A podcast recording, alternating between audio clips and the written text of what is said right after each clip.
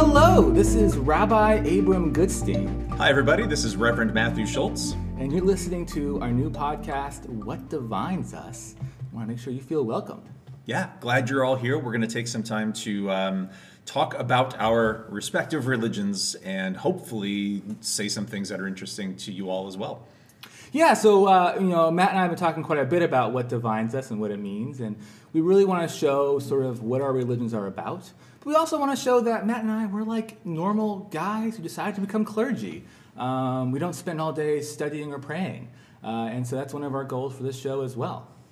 Well, when God's lightning bolt hit me and he told me, go be a pastor, that's how it happened to you, right?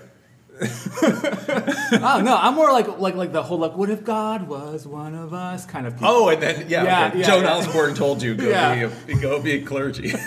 Right. Nice. So we plan to, our show is going to have, we hope is 3 segments. The first one being what we call Religion 101, where Matt and I talk to each other about our own religions. Hopefully you learn a thing or two in the process.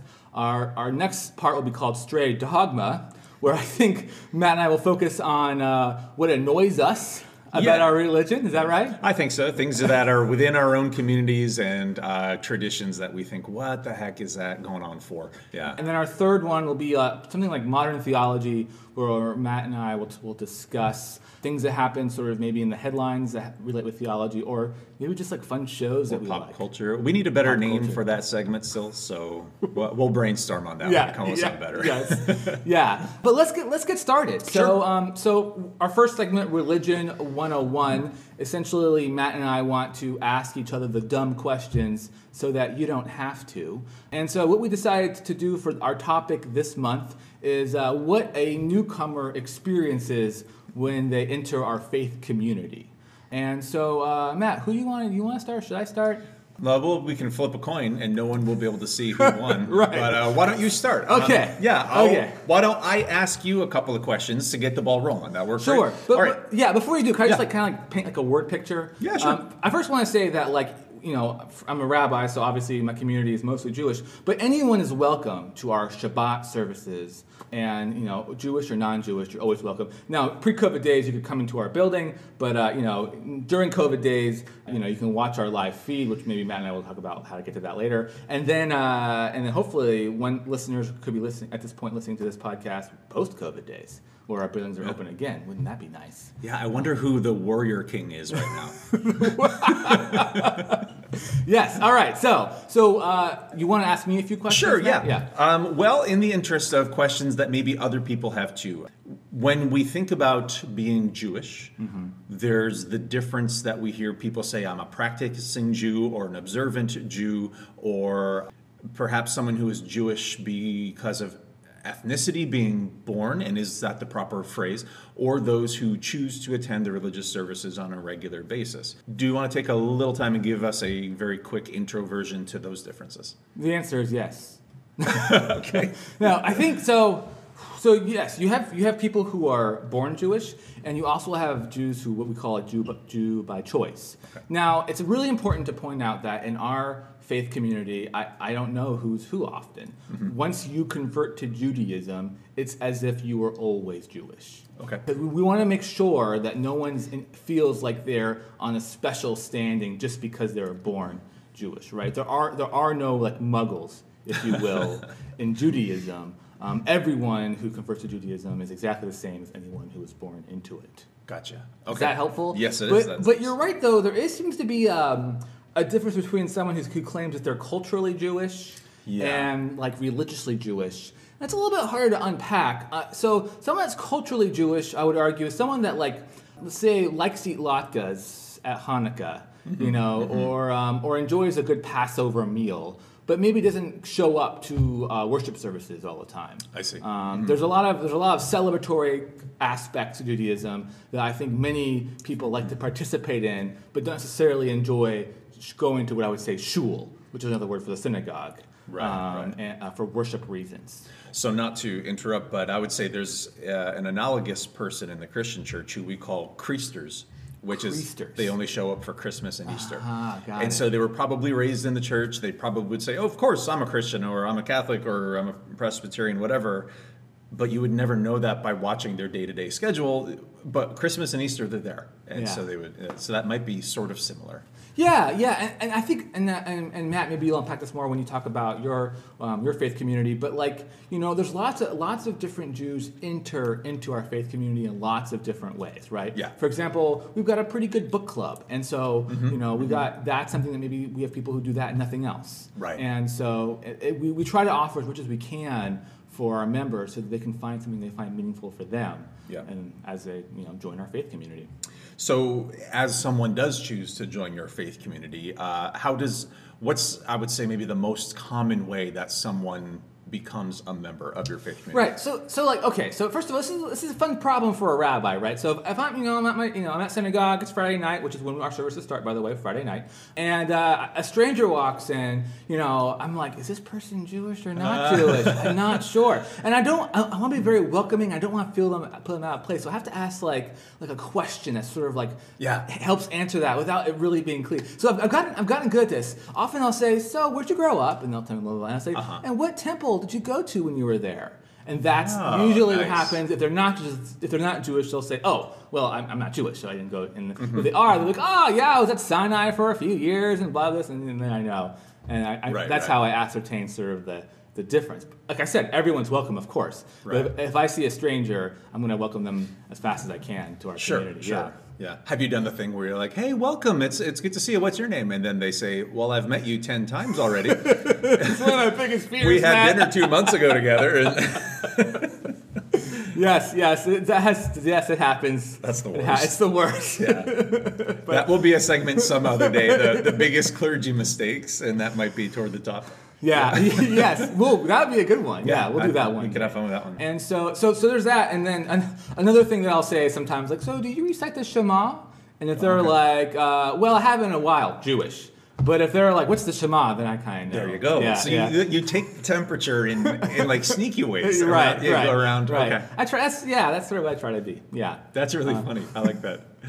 All right, so let's imagine then they attend. Is it an immediate thing where you would say to them, here's how you join, or do they attend a few times first? What's the process? So essentially what happens is that if someone at all expressed interest in becoming Jewish, I try to do like a one-on-one with them to express to them sort of like the work it requires to become Jewish, right? Mm-hmm. We don't proselytize, we don't evangelize. Our goal isn't trying to like get other people in. It's quite the opposite almost. Yeah. But so what I'll say is that, like, look, it is a minimum a year process to become a member of our community. That's because we want you to spend a year experiencing the Jewish calendar.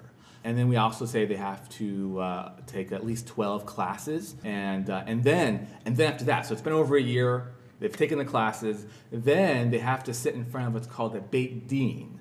Which is Hebrew for house of judgment. I thought you said a big dean. A Beit Din. Okay. Beit, which means house, and Din means kind of judgment. Now, it's not supposed to be judgmental. Well, I know it kind of going that way, but that's why you say it in Hebrew, not in English. Yes. And what a Beit Din is 3 community members that ask questions to this potential convert. Why Judaism? Yeah, it is. It can be a difficult religion to be a member of. We've got a lot of baggage in Judaism. Sure. Yeah, and then also ask questions like your feelings about God, your favorite Jewish holiday, and then the Beit Din decides whether they're in or not. They each get a vote. Right, majority vote wins. And so, and you said it's 3. It's 3. Okay. Yeah. Is it 3 regardless of the size of the synagogue, or is it always? It's normally just 3. Yeah. Okay. I don't know. I never thought about that before. But yes, it's normally just 3. Okay. And so I sometimes the rabbi's involved. I've learned that like I can't be involved. I'm too close to the person trying to convert. Yeah, I'll either ask questions that are too hard, or I'll ask questions that are too easy, or my very presence there might affect how the Beit Din votes. Yeah. And so I've decided to step away from the Beit Din. I don't know, it's a personal choice. But often a rabbi is there. And so, then the Beit Din decides. Most Beit Dins say yes, right? It's not, mean, like I joke to the person who's converting, you should be nervous, but not scared, right? Yeah. All right. And then, but then after that, they're still not done, right? In our community, they kind of are, but the next thing they need to do is something called the mikvah. And a mikvah is like a baptism, right? It's like a ritual bath. A mikvah is essentially, they have to fully immerse themselves in this sort of like this bath, which can actually be any natural body of water. So technically in Alaska, we've got mikvahs everywhere, but they're cold. Yeah, really. It has to be a natural body? Yes, oh, yes. Boy. It cannot be a pool. You know, a chlorinated pool does not count as a mikvah. Interesting. Now, I can get Talmudic on you. Is that a threat? That's a threat, yes, and give you the percentage of what has to be natural compared to... Right. Or like the lake where my family goes in the summer is actually a man-made lake. They blocked up a river, so it became a lake. Does that count? Does the river feed into the lake? Yeah. Then yes. Okay. But if it's water that you got from your faucet into a big enough bath, But no. The water in my faucet comes from a lake. It did, but it went through the ground. It became groundwater for a moment there. Oh, boy. That's a no. Okay. But nice. I can guarantee you there's deep arguments about this. I'm sure, yeah. Us Jews love to argue about this kind of stuff. But anyway, so it's the cool thing about mikvah is that you go in, you're not Jewish, you come out, you're Jewish. Yay! Right. But in our community, because the mikvah is so hard to access, we just say, after the Beit Din, you're Jewish. And then you can figure out the mikvah on your own. Okay. And I have lots of people who will go on a camping trip in the summer, find some secluded lake, and mikvah themselves there. And then go right to the campfire afterwards. Yes. And hope no one saw them, because you also have to be completely naked. Whoa, okay. Yes, that's different. The water has to touch all of your body. Well, so that's maybe a more important wrinkle as to why you don't do what our church does, which is we do it right during the worship service in front of everybody. Yes. And that's why we cart in the water. But also, if we had to be naked, we'd probably change that rule. Process, yeah, probably. Yeah, yes, for sure.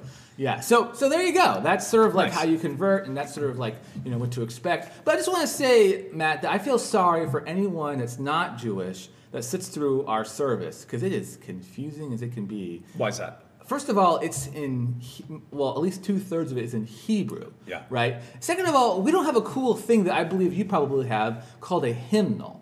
We do have that. Yes, I'll talk about that. I'll ask you about that in a moment. Yeah. But a hymnal is so awesome, right? Because you could just say the number of you're talking about, which corresponds to something in your book. No, we just know the songs on the page. We just happen to know what they are, and we just start singing them randomly. And some songs are thousands of years old, and some were made maybe 50 years ago. Our community has a custom of just knowing which ones to do. That part must be, I just can't imagine how confusing it is for someone I've been to a couple of, I guess I would call them celebrations at your synagogue, but they were not the typical Friday Shabbat service, right? And so they were more geared toward welcoming in newcomers like me, and so there was still, I would say, maybe 40% in Hebrew. Yes, still, and there were several times where you or Michael would say, "And now it's blah blah blah," or not even say that, but just everybody would start something. Yeah. And Elizabeth and I would look at each other like, "What?" We'll all start standing without giving anyone any kind of warning. Yeah. Ugh. I just can't imagine what it's like. But if you sit through a Jewish worship service and you're not Jewish, congratulations. Or as people say, mazel tov. You made it through a Jewish service. Nice. I have no idea what to do. But that's sort of part of the experience of conversion. So now once you have converted and done the mikvah on your own time, I suppose, and also passed through the Beit Din, you know, affirmation or judgment, is it then... Is it like a binary thing? Like now, boom, you're 100%? Yes. Yeah. Okay. And not only are you 100%, but you are always. Like for the rest of your life? But no. We do a little like a retcon. You know, oh, really? Retroactive. Yeah. You were always Jewish. You've been Jewish this whole time. So when I say my people were really damaged or hurt because of the Holocaust, that's your people as well, right? Whoa. You're taking on that baggage. Now that's beautiful. In terms of the relationship with that person being adopted in a wholehearted manner. Mm-hmm. However, the Jewish people have a history of having been oppressed based on their ethnicity and on their beliefs and practices.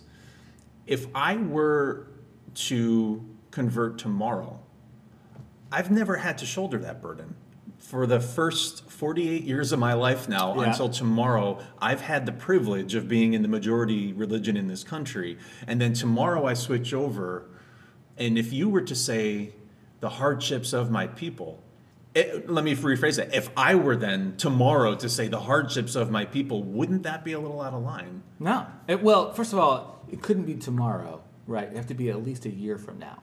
Okay, after the one-year process. Yeah, if you said, if after the one-year process, you're converted, blah, blah, and you said the hardships of my people, I would be like, you are embracing our religion. Okay. Thank you. That strikes me as very generous on behalf, from the community being very generous to the new person. I mean, you kind of have to fake it till you make it. Yeah. Have you seen that episode of Seinfeld where, I think it was the dentist character? One of the characters converts to Judaism because he likes the jokes. I've seen many Seinfeld. It's been a while. I don't remember that one specifically, but yeah. It's very funny, just for the Jewish jokes. They do great Jews, yes. And Jerry Seinfeld was like, you've been a Jew for a week. You can't make that joke. That's not fair. Right.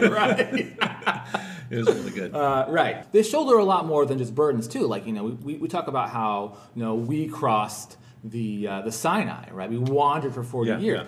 That was the Israelites. Technically, that wasn't us. Right. But that was our ancestors, and so it just becomes sort of this we. And so anyone who converts sort of joins that we. So in the same way, you can argue it's not totally authentic that I say I crossed the desert with my people. Yeah. But that's still how I word it. It's still how I phrase it. Oh, that's cool. That makes sense. Okay, so now that's the process inward. Now, once someone is Jewish. Mm-hmm. Is that the proper way to phrase it? Sure. Then, along with membership, typically would come both privileges and responsibilities. Oh yeah. What would those be? As soon as they're members, I instill them with guilt. They're not coming enough. Like, oh my gosh, get ready. The rabbi is gonna really make that feel guilty. You're not coming to shul enough. So right. I say often, where you been? You joined last week. I haven't seen you in 6 days. I've missed seeing your face.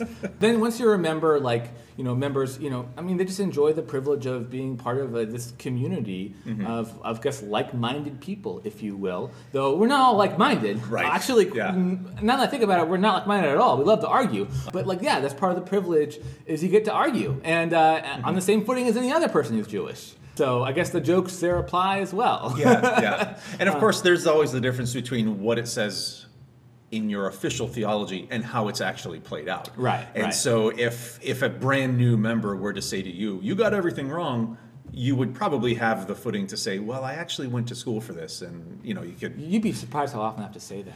Oh, no, I wouldn't. No, I wouldn't be surprised. Okay. Yeah. I often say, can we pretend that I'm the rabbi for a little while? Is that okay? Yes. But yeah. For sure. Okay, should we switch it around? Yeah, sure. All right.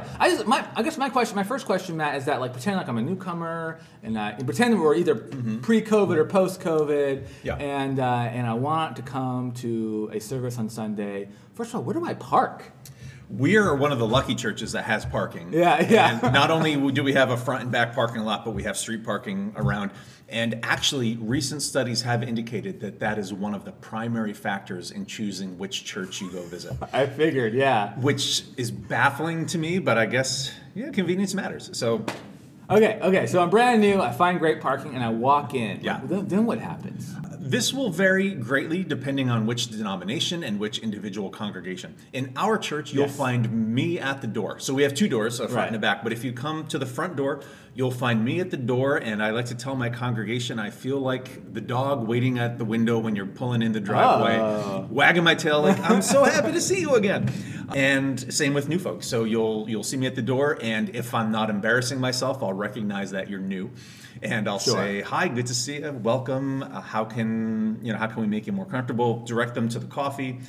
Typically, there's hanging out coffee time for the first few minutes, and then we all people will make their way in and sit. And then most newcomers tend to sit in the back. Then the very next pew up is where everyone else goes. They all tend to the back there.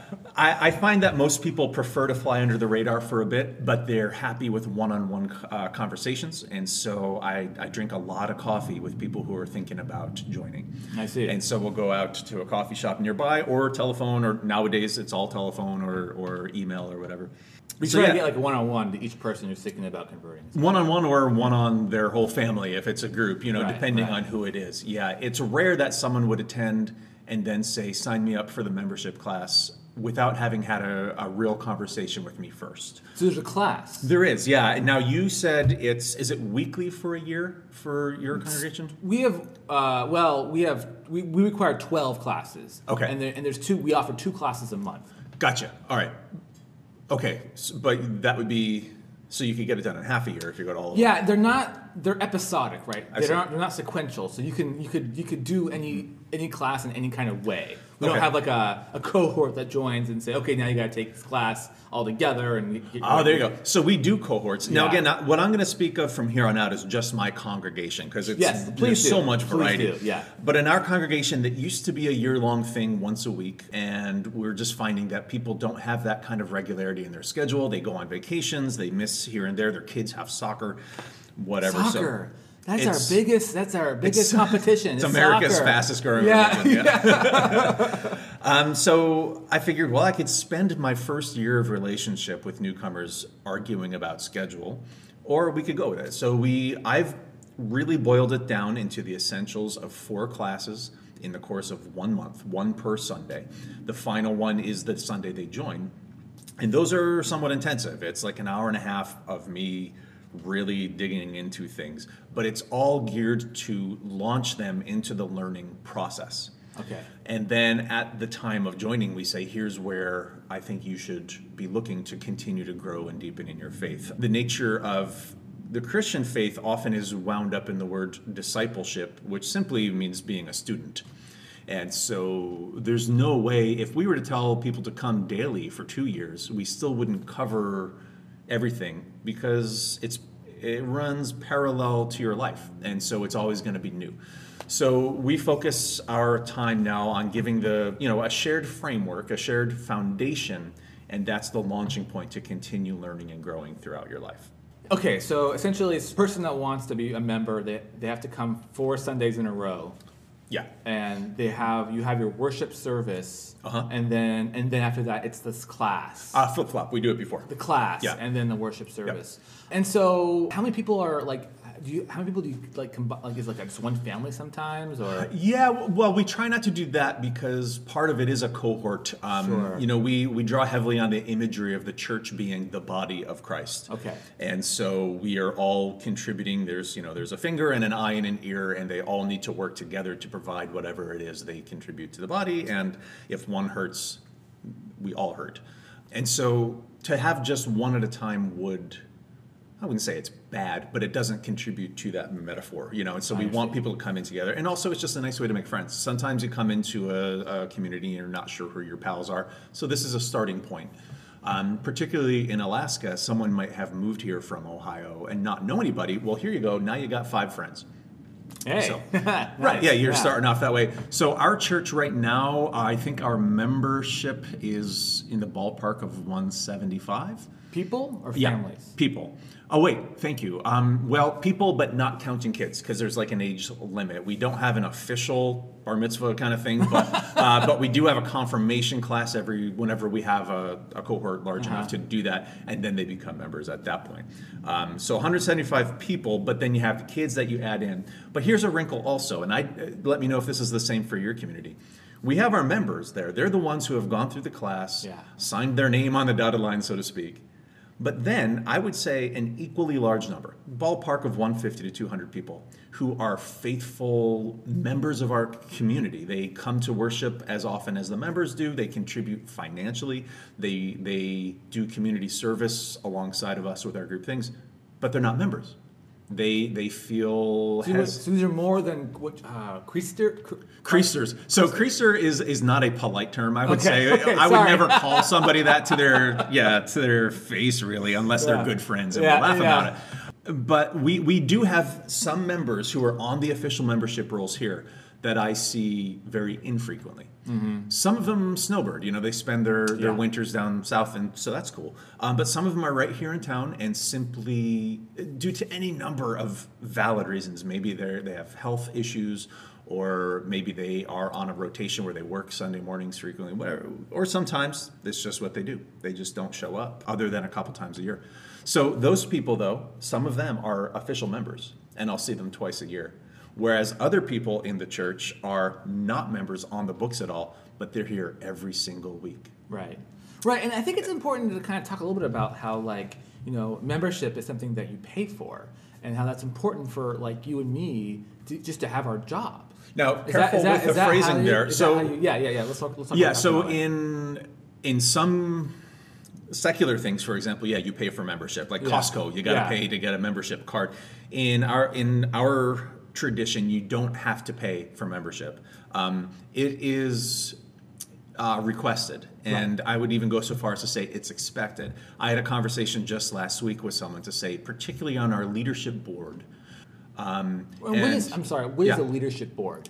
Thanks. We call it the session in this group. It's elected people who lead the church. So think Congress. We have a board of trustees. Well, trustees is a subcommittee of our session, is what it's called. Did I already say that? It's called the session. So we have 15-ish people elected to the session, and they make the decisions. So, like, for instance, lay leaders. No, you're right. Lay leaders, and they're elected. In fact, the U.S. government based its system on the Presbyterian system. So cool. Yeah, I know. We're the best, and look how perfectly it's worked out. It's very democratic. We are required by our Book of Order, think the Constitution, to have it be as close as we can make it to representational of the makeup of the congregation. So if your congregation is 50-50 male-female, your leadership board should be as well. Oh, fascinating. Yeah, and that's, they don't make it specific, like it has to be exactly, because it's hard to even ascertain that. But we're required to strive for representational makeup. I forgot where I was going with that, but that's how it works. It's all very democratic, and I, as the pastor, I have certain types of power, and there's certain that I don't. Like, I can't just make the decisions. So this past summer, we voted as a session, the leadership committee, to put Black Lives Matter signs up on our property.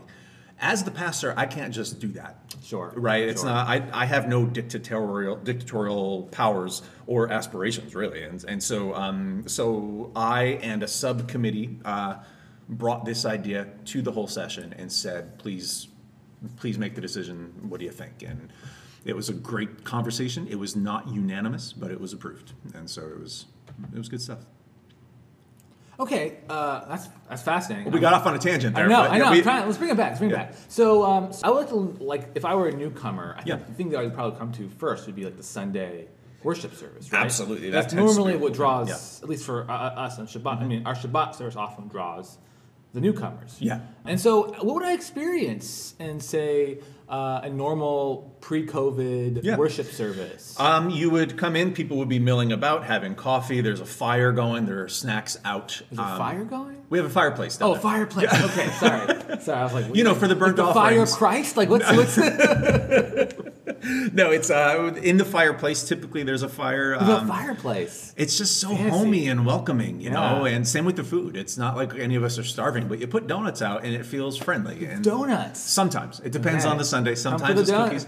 Well, you mentioned guilt earlier. Yes. If we don't have a lot of people signing up for the Who's Bringing Snacks list, one day there'll just be no snacks. And we're like, that's what happens. You could be like, I wish there were snacks more often. So, if you show up right at 11, I start very punctually for a number of reasons, but one of them being we have people tuning in online.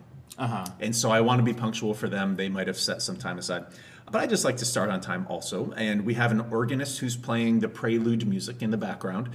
According to the actual theology, that's part of the worship service. So when you enter the sanctuary, you should kind of change you don't be shouting out to pals across the room, hey, what's up, knucklehead? You want to kind of let it be a worshipful space. Hopefully when you say the word knucklehead in the sanctuary. And then... right at, when I feel that she's wrapping up, our organist, I'll walk to the front and I will start with a welcome. And I try to keep that time very lighthearted, very inviting. I'll make a lot of jokes, be very silly. I kind of feel a little bit like Jimmy Fallon during the monologue, like we're so glad you're here. Great to have you here. Give it up for the roots. And then depending on the Sunday, I will say, if anyone is here for the first time, if you're interested, stand up. I'll bring you the microphone. Like right at the beginning. And you can introduce yourself. Yeah. Good and brave. Wow. Well, see, that's the thing. We, again, I read a lot of statistics on this in surveys. Some people hate that. Some people love it. Uh-huh. And people will choose to leave if you do it too much, and they'll choose to leave if you don't do it enough. You know, it's really a middle ground, huh? Yeah, so I do it almost every Sunday. Do you make eye contact with people? Who you No. Okay. And that's important because I always phrase it in such a way where I just overtly say, if you don't want to do it, that's fine. It's not for everybody. Yeah. Not everyone likes it. And if you would rather not, then there's no guilt at all. I would say almost every Sunday we get at least one hand raised. Okay. For a newcomer. We were fortunate in our location. A lot of tourists hit us up because we're right on the Park Strip. By the way, yes, it's First Pres is downtown. Yeah, we're downtown adjacent, yes. And so a lot of the tourists will be walking distance in the hotels, or they're downtown checking things out anyway. People like our stained glass window and the architecture of it, so they'll come in to look at that sometimes. But even the winter months, we get visitors almost every week, and that is where a large number of our membership will eventually grow from. People come in and they felt welcomed. They felt it was friendly, as opposed to some places you go and it's kind of like, if you don't already know, you're not going to know, and no one will say hi and things like that. So I've got the little wireless microphone. I run down the aisle. I hand them the microphone. They say who they are, where they're from. Typically, the congregation will respond to it in some way. They'll, like, someone from across the way will go, "Oh, I'm from there," you know, if they're visiting from out of town, or there's all these connections happen. Yeah. I'm super lucky that my congregation, the people in it, are just real friendly and gregarious, and so they'll be quick to go say hi to those folks afterwards. That's how a lot of them come. Now, you and I both, I'm going off on a tangent if that's okay, but yeah, that's what we're all about. You and I both do a lot of community work, uh-huh, whether it's touching on community service or public advocacy.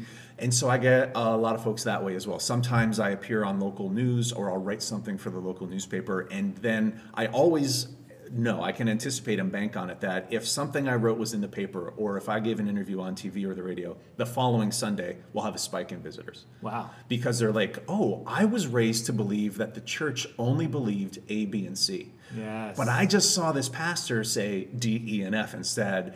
I need to check that out," because they've been walking around with this sense of their spirit is yearning for connection to a community and to God.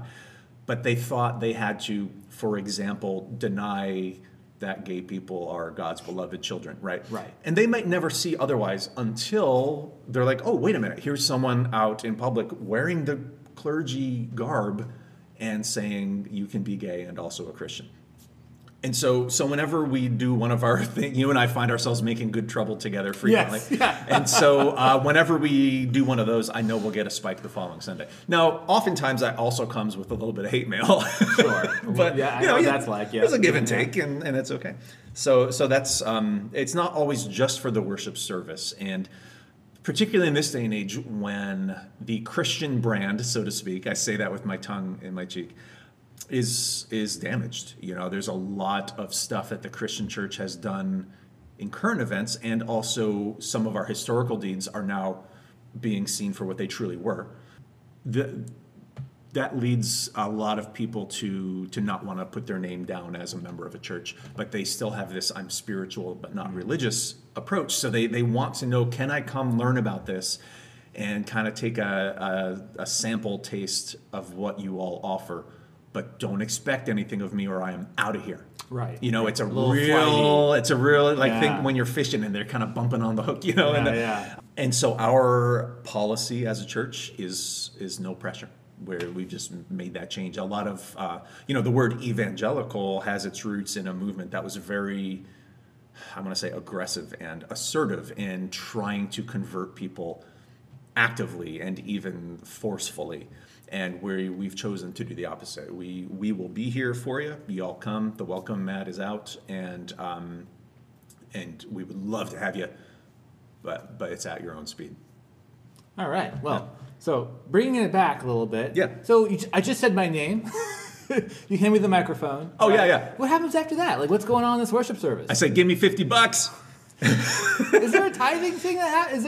There's a moment. So I, again, like I said, part of it is just my own personal peccadillo that I will say we start at 11 And as I'm giving the benediction, that's the very closing final words, I'm checking the clock because I want it to be 12 o'clock noon on the dot. So it's an hour, exactly an hour. I try to make it exactly an hour. Oh, man, I try to make it 40 minutes. Oh, boy, yeah. You win. The reason I do that is probably the same as yours. One is I like to play a game with myself. And so it's that. It's fun to try to hit that number precisely. But also, I want to be really respectful of people's times.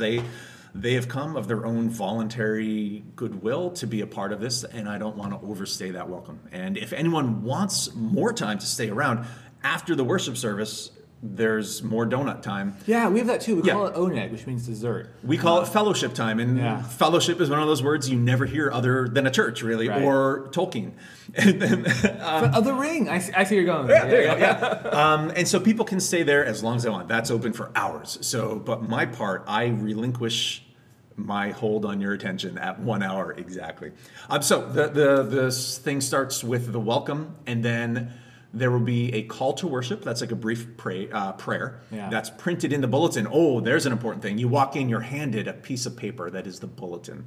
And it's got the outline of things that are to come over the course of the next hour. Oh, okay. And you call that, when I think of bulletin, I think of like a schedule for the week. Right. So you might, some places will call it, like if you go to a play, a musical theater play, they give you the program. Yes. And it's got the order of songs in it and the intermission. Is it different every Sunday? Yep. Uh-huh. So every Sunday you print out a new... Yep. You got it. So I choose artwork for the front.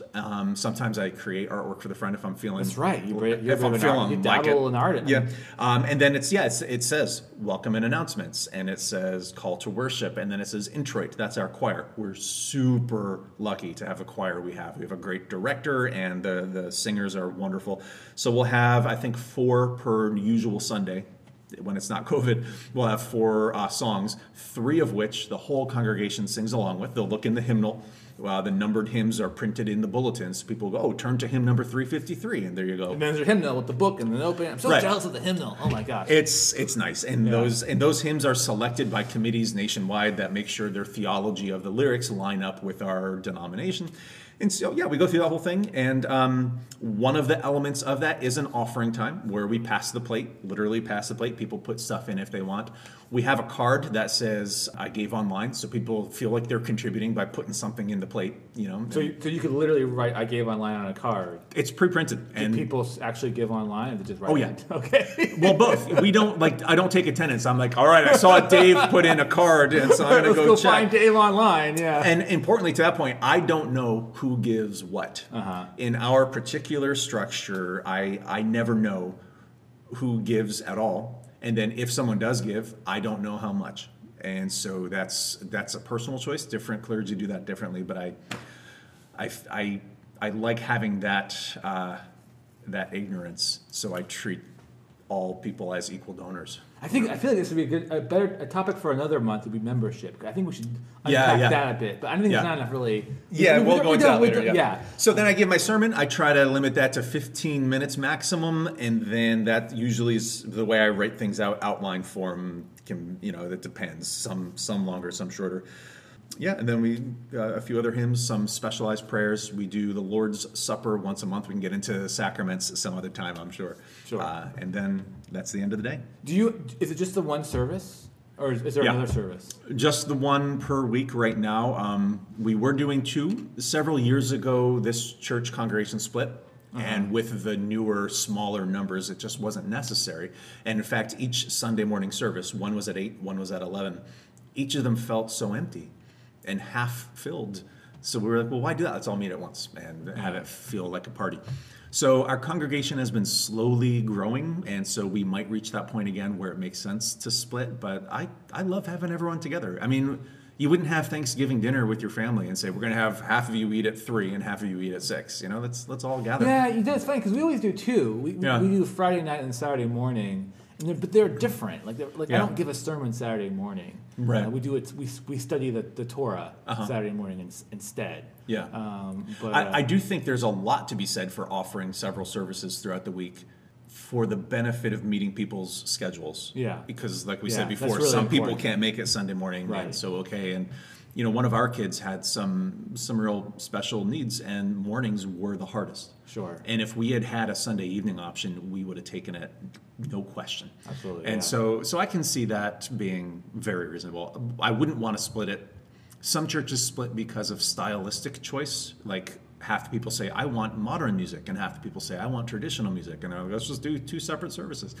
I don't think that's such a good idea. You end up with two different families, really. Yeah. Okay, well, I think we should wrap this up. Yes. If you have any dumb questions that you want to ask us, you can email us, and we promise we won't tell anyone who you are, and you'll be very anonymous. But I think we're going to move on now to Stray Dogma. Things that annoy us about our religion. Yes. And I wrote one down. Oh, yeah. You feel so strongly. Well, how about you go first? It was just the very first thing that came to mind when we thought, what is something that your religion does that bothers you? And I see it all the time now. My answer is make promises that we can't keep. Now, is that you making promises you can't keep? Okay. I don't do this. Okay. And I feel like in some ways I lose members to the church across town, because the church across town will say, if you follow Jesus and join our church, you're going to be healthy and wealthy. Oh, I see. And it's the prosperity doctrine. Prosperity gospel right there is terrible. But it's not just healthy and wealthy. It's also you'll always be joyful and happy and placid in your soul. And meanwhile, I'm over here. Sounds nice. Doesn't it? Yeah. I mean, it sounds like a combination of the lottery and morphine, but it's not real. And it's not authentic. So if they're out there preaching that, they're going to get a lot of people checking it out because it sounds awesome. Whereas I'm over here preaching, you know, the life of faith requires sacrifice. Uh-huh. And the life of faith may very well lead you to a place where you have less money than you have now. And it won't make you sicker, but it also won't guarantee you health. You could get sick tomorrow, and it could be fatal, and your faith is not going to cure that. And I can't heal your cancer with my faith powers. Do you have faith powers? I do, but they're all about reading and writing. So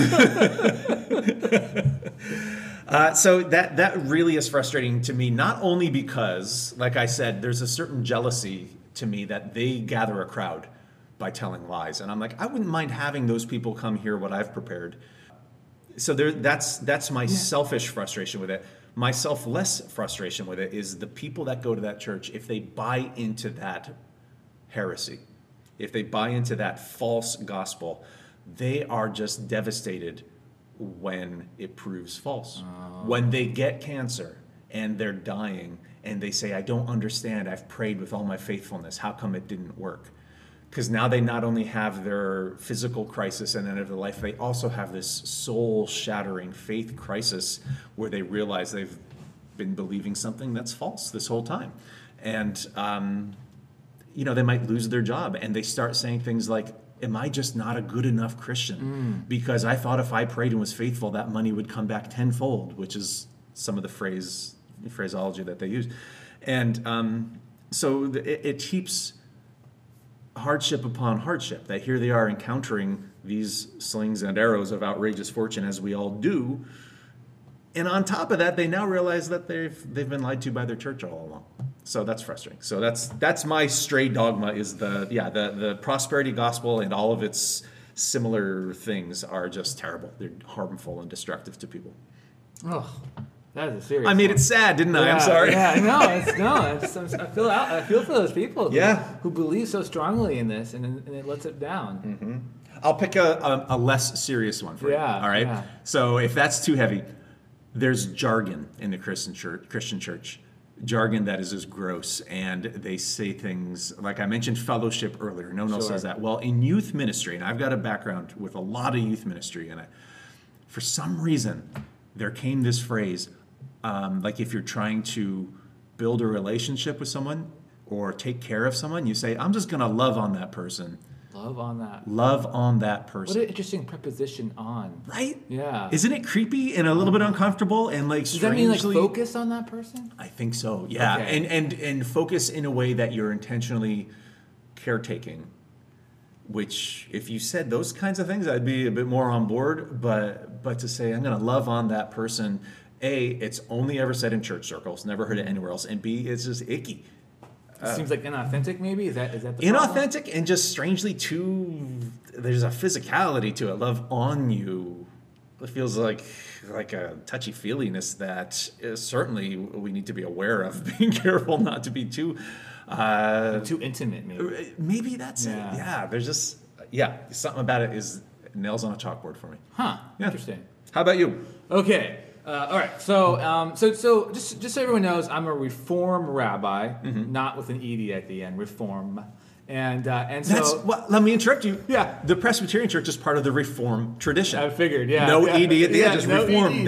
Yeah, no ed at the end. That should be like our tagline. No ed. Well, that's got other connotations. Oh shoot. Yeah. Okay. All right. Sorry, but go on. Yeah, you were saying. And so, but you know, so I'm part of a tradition that's very old, right? Mm. And so sometimes you'll hear me reference, say, not just Orthodox Judaism, but traditional Judaism, Judaism before the Reform movement came around. And so when it comes to conversion, it looks a lot different. Okay. So first of all, the joke is that to convert in sort of like a more traditional sense is a dip and a snip, right? Yes, yeah. Right. The dip being going into the mikvah, the snip being getting circumcised. Yeah, yeah. Right. And so that's how you had to do it. And then once you got the dip and the snip, you just follow all the precepts of Judaism, and you're good to go. Right. Now, the Reform, the version that I gave you of conversion is very much a Reform version of doing it, the one-year process. Yeah. But there's another thing that, this really gets me, and that is you're supposed to turn away someone 3 times before you let them through the process. Really? 3 times, Matt. First of all. So they come to ask, can I join? And you say no? Oh, no. Heck no. Right? You know? And they have to come again. You say, and they come again. So let me interrupt you. Please do. Did you watch the movie Doctor Strange, and are you familiar with, kung fu movies? I mean, I love Doctor Strange. First, we can go deep into that. Yeah. I am familiar with kung fu. So in both of those, you have a similar process where the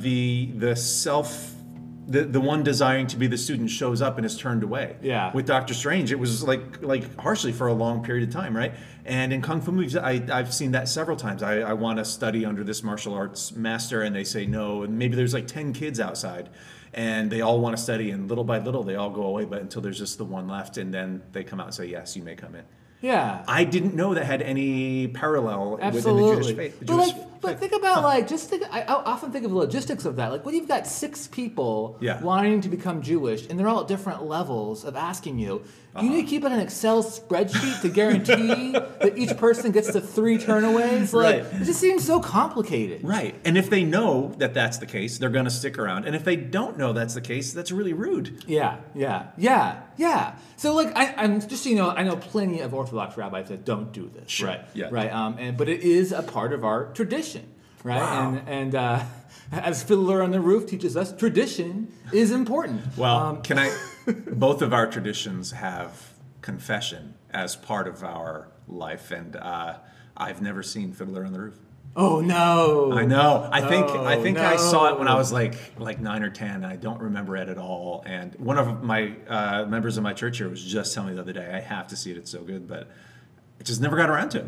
Okay, so I apologize. You got some What Divines Us homework then. That's right. Yeah. Watching Doctor Strange and Fiddler on the Roof. I feel that's a double feature. They're practically the same movie. I think so. Yeah. So that kind of I find that a little frustrating about the Jewish tradition is that. Do you receive any pressure to do that from anybody? I don't really receive pressure to do that, though I do have people who wonder about that, and they say, why don't you turn away people more often? I'm like, because it's not welcoming. That value of being welcoming is so important to me that I'm willing to not turn away someone even once. What's the motivator for doing it? Where would that tradition have grown from? What's the benefit to doing it? Well, I think first of all, think about in medieval times, it was dangerous to be Jewish. Sure. Right? It was hard. You didn't, back when I was a kid, I thought, it was all about knights and damsels and all that fun stuff. Realizing that if I were Jewish, I'd be living in a ghetto, right. In my own little insular community. And the only jobs I could really be able to do would be essentially either being a money changer, if you will, or some kind of salesperson. Okay. And so And so it was very limiting. And so to convert from Christianity to Judaism would have been like a heresy on the highest level, because of these are all Christian, like essentially countries, if you will. And so I think it was dangerous. So I think part of it, the turn away, is that like, are you sure you want to commit to this level of danger? Yeah, and that's still a thing today, Matt. Like, like still people are like, I want to be Jewish, even though I understand there's anti-Semitism out there. Yeah, and I'm like, so in some strange way, some people feel like they're embracing a level of danger to be Jewish. Yeah. So I would think that's still very important to communicate that. Yeah, you can just communicate it in a way that's not turning people away. I'm like, why would you want to join a people with so much baggage, right? Especially when it comes to the Holocaust, right?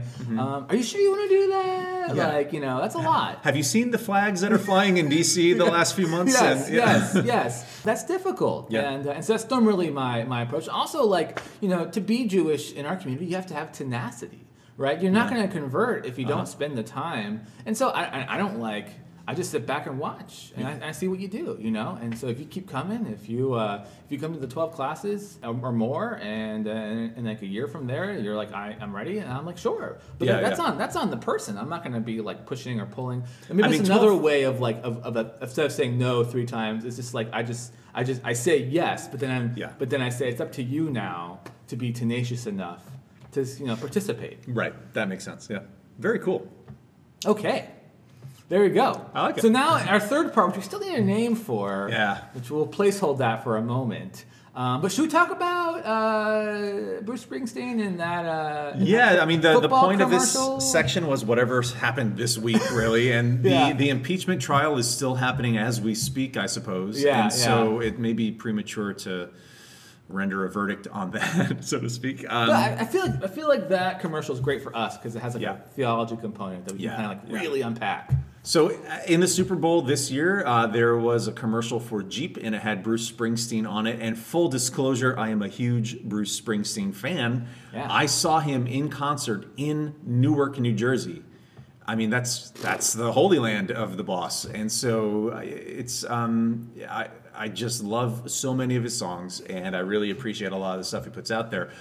In my opinion, this Jeep commercial was just we'll call it a car wreck. Should we explain what the commercial kind of entails? Sure. Yeah, go on ahead. Yeah. Well, so from what I saw, essentially, Bruce Springsteen, which he refers to the lower 48, which I thought was cool. That's nice. Yeah. Yeah, but, well done. But he finds like the middlest middle of America, but literal middle. Like actual, like in the geographic.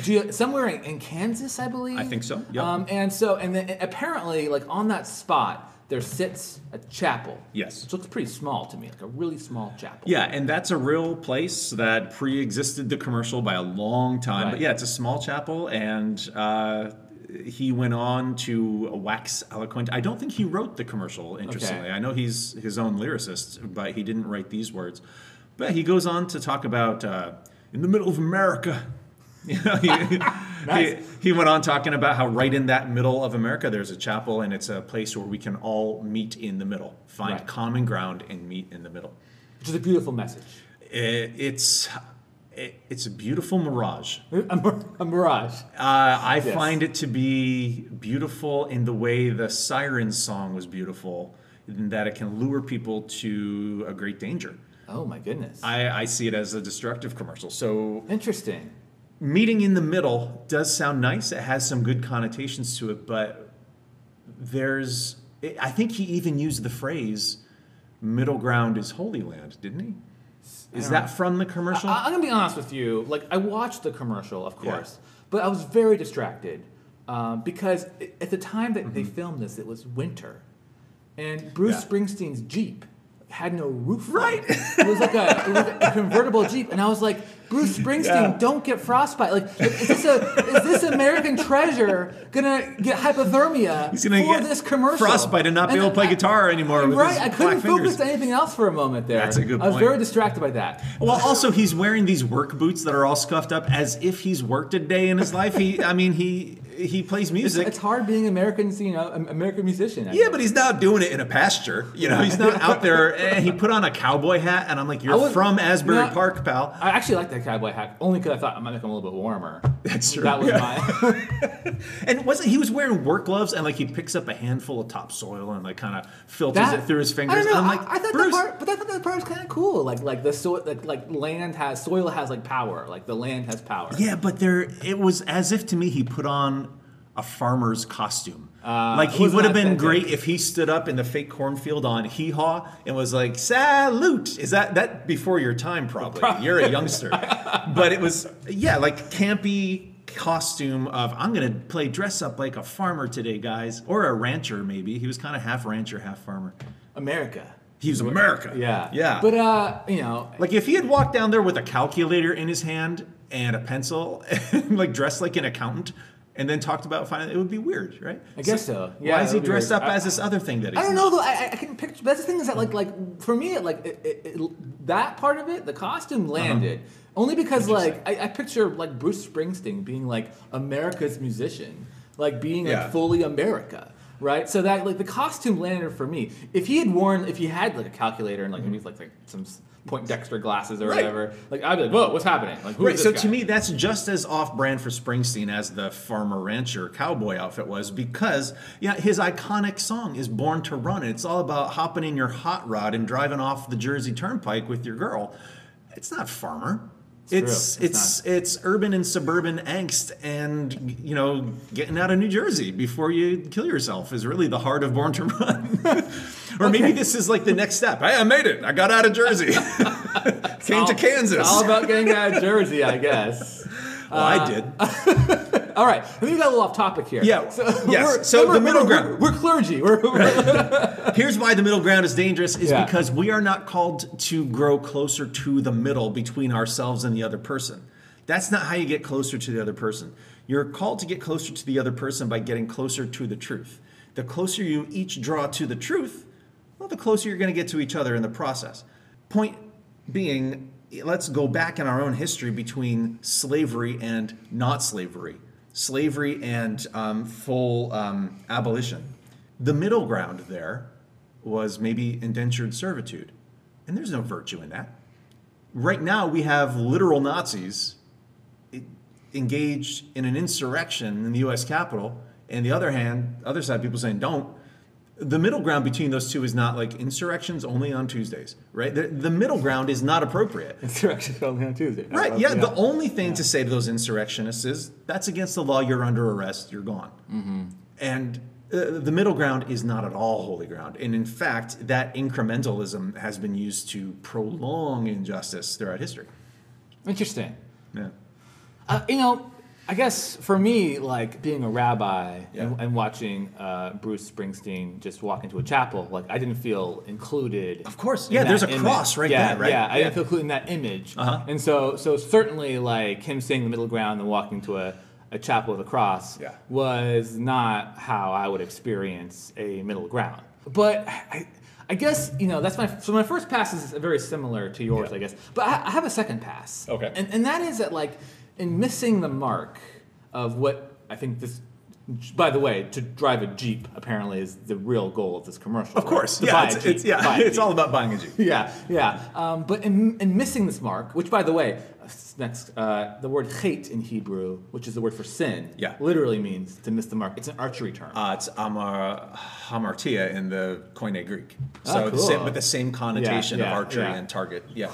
Okay, I'll get to my point now. Yeah. Okay. I'm missing the mark and trying to talk about this missing the mark. Right. But anyway, so I feel like the conversation that engendered because Bruce Springsteen missed the mark has been very valuable. Like, I love it. Sure. Yeah. And I wonder if he had nailed it. I don't know what nailed it would have looked like. Yeah. Or, you know, maybe it would look at us all buying Jeeps. But if he had nailed it, like, would we have had this conversation? Right. And so, I don't know. Does that excuse it? Or are we just making lemonade? I'm not trying to excuse it, right? But it happened. It happened. So maybe they're trying to make lemonade out of lemon. Yeah, but, and I think that's good. Another thing that, you know, you mentioned the fact that it's obviously a Christian chapel. Yeah. And people have said, look, it's like, it's non-denominational and it's ecumenical. It's like, well, you've expanded your circle, but it's still a pretty tight circle. Yeah. But one aspect of it is the cross that they showed was mounted on the outline of the lower 48 with the U.S. flag printed on it. So it was cross and flag as one. And that is two things. It's Christian nationalism adjacent, which is dangerous, and it's certainly civil religion, which is something we can get into in another podcast sometime, right? Let's talk about civil religion one day. Yeah, for sure. So it's definitely this blending of patriotism and faith, which is super dangerous. I mean, it's a volatile. It's so funny because I saw that and I was like, yes. I mean, not that I appreciate the cross, because you're right. I mean, as a rabbi, I felt a little put off by that. But like, we have an American flag, like right on our bima, which is our podium. You know, and I believe, I love this country, you know, and I want to support it as much as I can, in any way that I can. Right. And for me, being Jewish is also being American. Like for me, it's all tied together. Yeah, I agree. It's all tied together. But like, I love my big brother and I love my little brother, but I would never say they're the same. Okay. They're totally different people and independent of one another. And one of them's a jerk. Uh-oh. You know who you are.